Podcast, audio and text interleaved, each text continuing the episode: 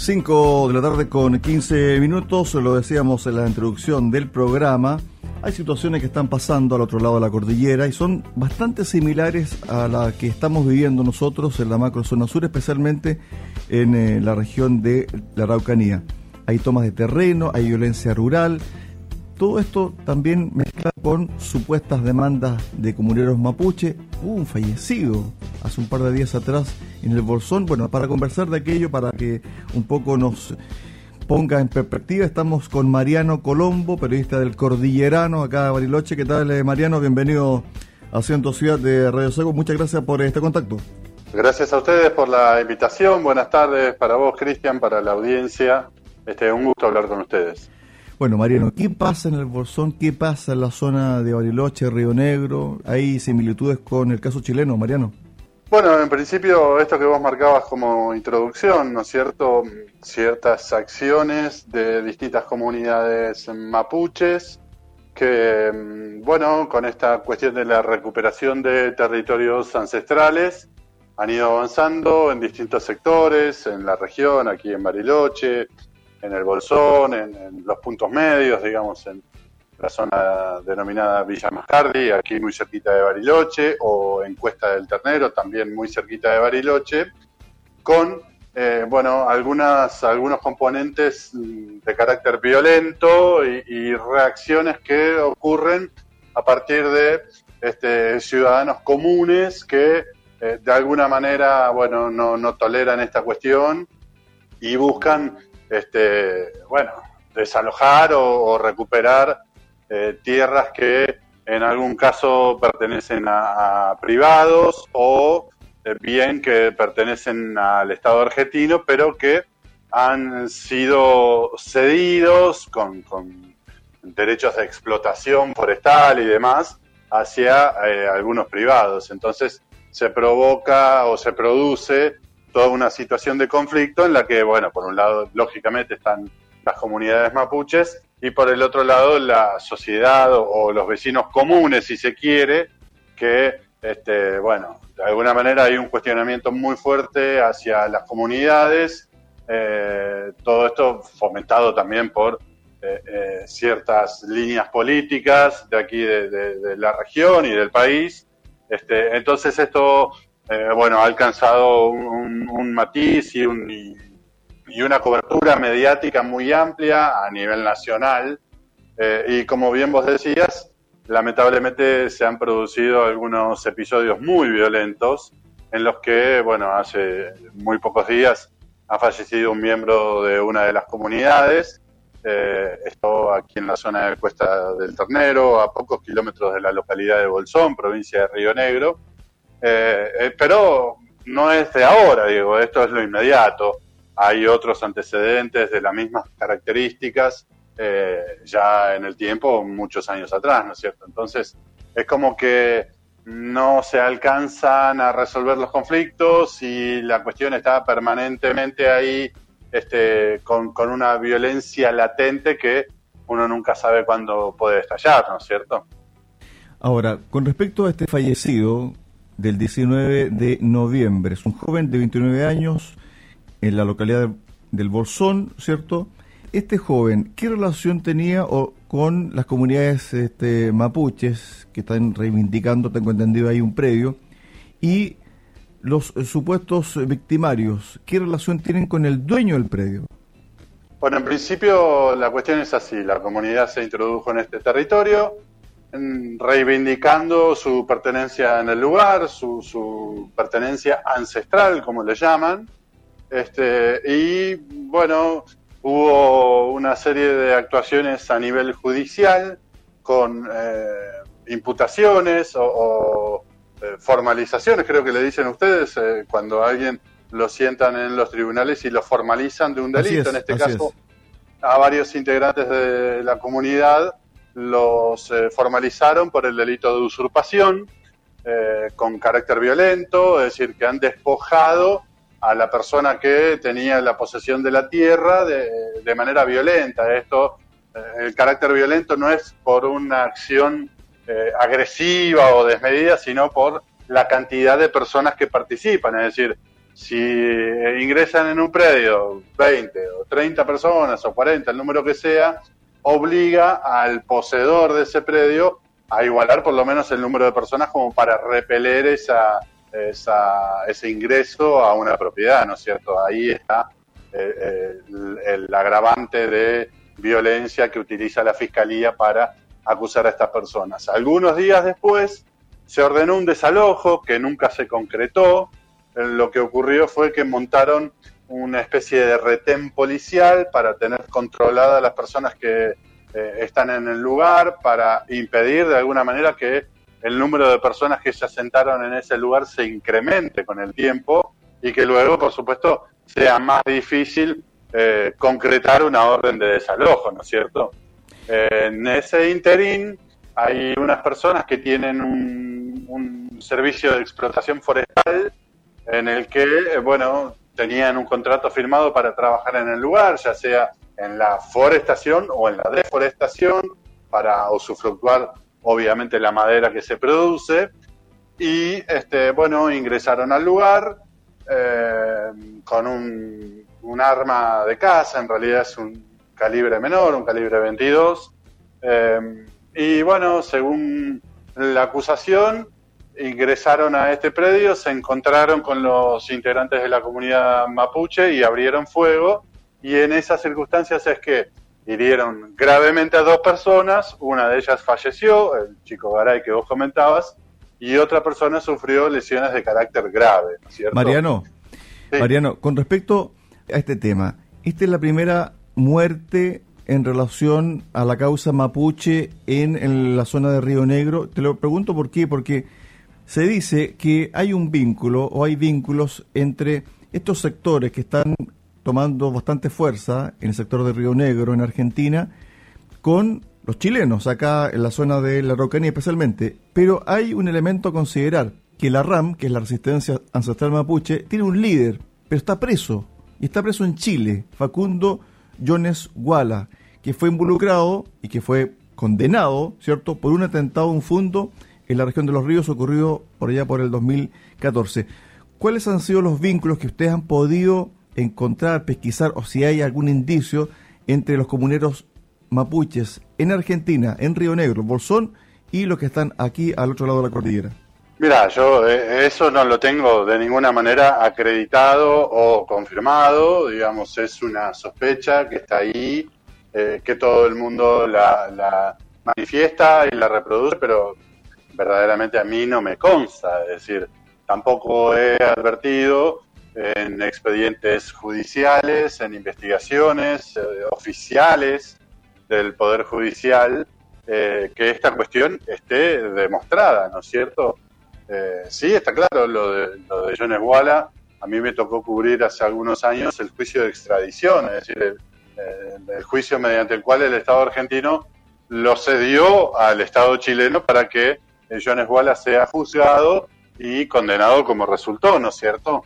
Lo que sí está claro es que a partir de este episodio de la muerte del chico Garay y las lesiones de, del otro muchacho que lo acompañaba, eh, aquí trascendió una carta escrita por Jones Wallace desde la cárcel en la que está detenido, en la que invitaba o llamaba, mejor dicho, a los integrantes de las comunidades a resistir eh, y a incrementar la resistencia contra el Estado argentino, contra el Estado chileno eh, y contra los civiles que también están muy envalentonados con toda esta cuestión, ¿no es cierto?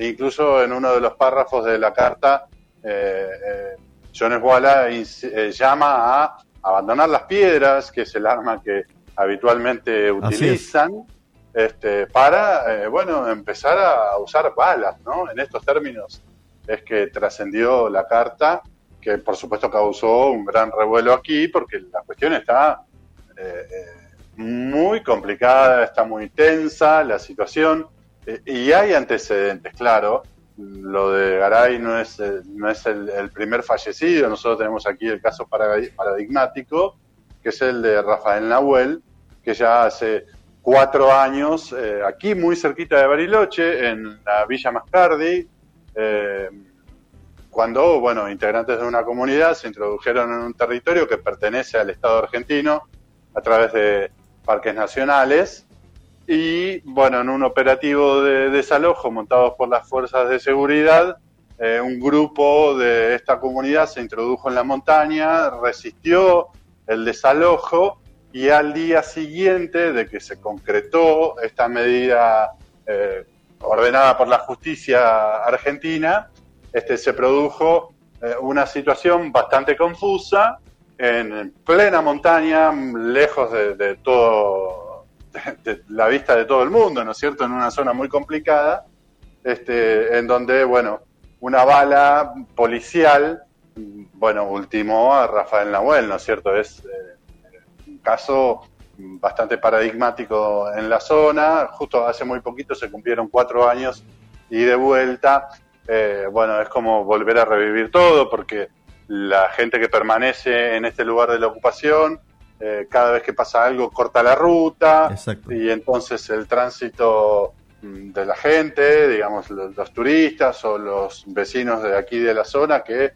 transitan por esta ruta que eh, va de Bariloche a Bolsón, bueno, durante varias horas se vieron imposibilitados de circular y, bueno, y hay toda una cuestión porque las fuerzas eh, policiales no intervienen, ¿no es cierto? Eh, Mariano, dos cosas. La comunidad, cuando tú dices, se está envalentonando, es decir, están resistiendo también este tipo de acciones violentas por parte de los comuneros, eso uno. Y lo otro, cuando se habla de la carta de Jones Walla, claro, él dice lo siguiente, que su muerte ni ninguna sea en vano, que la sangre sea vengada, actual, y la tierra recuperada sea más que consignas, que las balas se van a devolver, sea más que un cántico. Esto prácticamente es una declaración bélica, ¿cierto?, ante la, la, autoridad presente en Argentina. ¿Y qué pasa con la autoridad? ¿Qué pasa con, por ejemplo, Gendarmería? ¿Qué pasa con la policía? ¿Están actuando o no? Acá en, en Chile, por ejemplo, no sé si tú tienes conocimiento, pero en algunas provincias de la Araucanía y de la región del Biobío hay fuerza militar a través de un decreto del Ejecutivo. ¿Qué pasa en Argentina con esto? Bueno, eh, la cuestión en, Argentina, eh, ustedes saben, a lo mejor no con profundidad, pero a nivel político la Argentina es bastante inestable, ¿no es cierto? Eh, hasta hace pocos años había otro signo político gobernando que tenía una visión eh, habló del presidente Mauricio Macri, el expresidente Mauricio Macri, que tenía una visión mucho más dura, ¿no es cierto?, más rígida, y en esa, en esa etapa de gobierno fue que ocurrió lo que yo te mencionaba de Rafael Nahuel. Luego Macri perdió las elecciones, asumió otro partido político que es eh, encabezado en este caso por Alberto Fernández en la presidencia, por Cristina Kirchner en la vicepresidencia, y este, bueno, la cuestión parece haber dado un giro eh, drástico y se está instando permanentemente al diálogo, ¿no es cierto? De hecho, eh, la provincia de Río Negro, a través de la gobernadora, ha pedido incesantemente la intervención de las fuerzas federales para contener todos estos episodios, porque también en el último tiempo hubo algunos incendios, alguna cosa llamativa, digo, cosas que no ocurren eh, naturalmente o habitualmente eh, en algunas instalaciones de parques nacionales, en el Club Andino del Bolsón, es decir, en algunos lugares en donde se quemaron edificios o, maquinaria o galpones.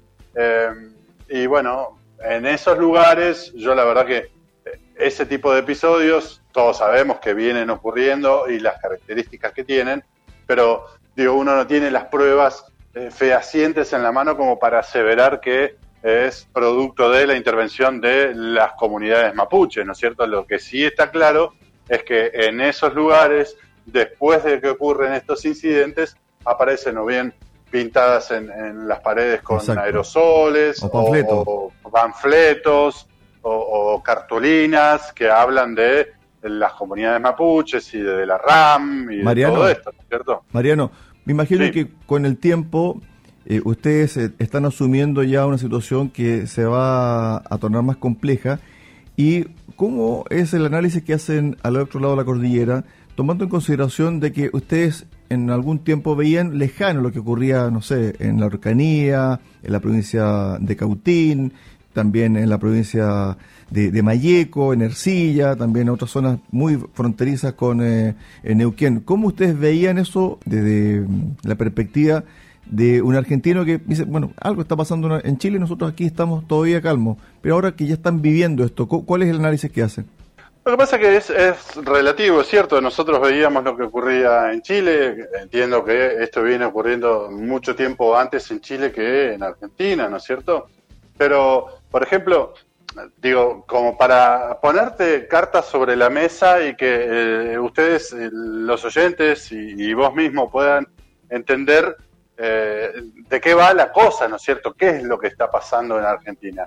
Hay otro caso también emblemático, aquí muy cerquita del centro de Bariloche, le diría a cuatro o cinco kilómetros del centro cívico, que es la postal histórica que se llevan todos los turistas que visitan Bariloche, ¿no es cierto? Es el caso de la comunidad Buenuleo, en un lugar que se llama Pampa de Buenuleo, es decir, históricamente se la conoce así porque históricamente estuvo asentada la comunidad Buenuleo en ese lugar.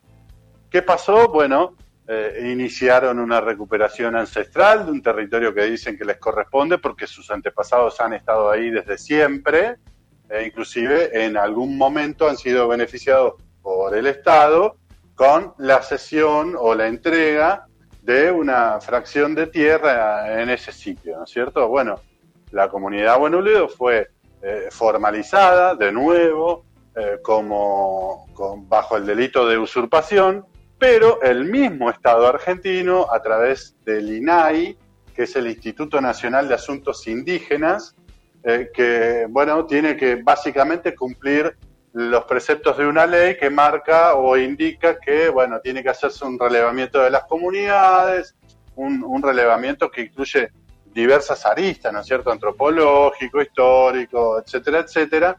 Y este instituto, el INAI, ha determinado que efectivamente en ese lugar eh, la comunidad buenuleo ha ejercido una ocupación pública, permanente, histórica, y entonces la causa por usurpación que avanzaba contra los integrantes de la comunidad Buenuleo quedó en punto muerto, es decir, se murió la causa judicial y aunque todavía quedan algunas instancias de apelación y de casación y demás, eh, bueno, prácticamente la suerte está echada en ese caso, ¿no es cierto?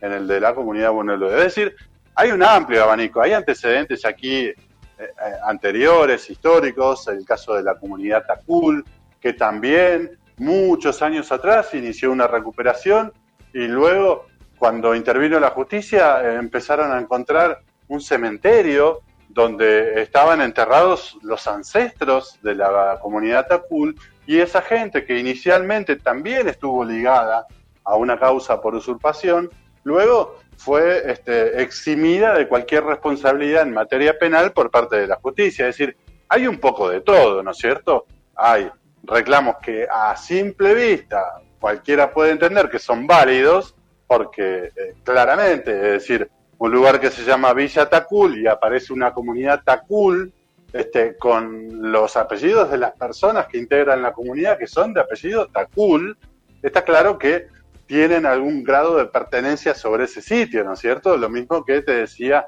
en el caso de la comunidad Buenuleo. Después, claro, a la vista del común de la sociedad aparece este, esta cuestión del oportunismo, ¿no es cierto?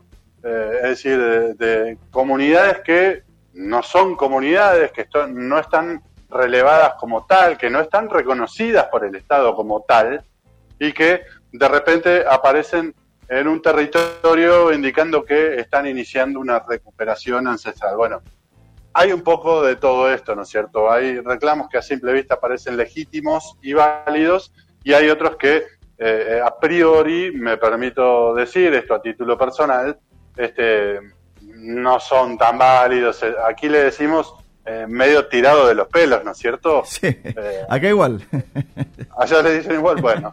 Este, entonces, pasa un poco de esto y claro, la sociedad, el común de los vecinos, eh, un poco están divididas las aguas, por eso yo te hablaba de un clima de tensión, han ocurrido o se han producido muchas eh, marchas y, concentraciones de estos sectores de la sociedad que, bueno, con, eh, enarbolando la bandera argentina como, como principal insignia o elemento, han acudido, por ejemplo, a este lugar en conflicto, aquí muy cerquita, en Villa Mascardi, eh, de alguna manera como para reclamarle al Estado la intervención y el desalojo y el recuperar las propiedades, porque la comunidad no se queda solo en el lugar, sino que en el caso de Mascardi han ido avanzando sobre las propiedades contiguas, ¿no es cierto?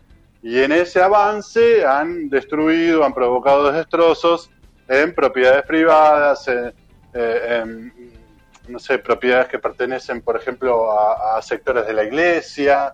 Eh, y entonces se han desmantelado, por ejemplo, aquí en Villa Mascardi un, hotel o un albergue de, la iglesia, del obispado de Buenos Aires, en donde ese lugar se utilizaba para traer a chicos carenciados de distintos lugares a vacacionar o, a desarrollar actividades de carácter turístico y educativas.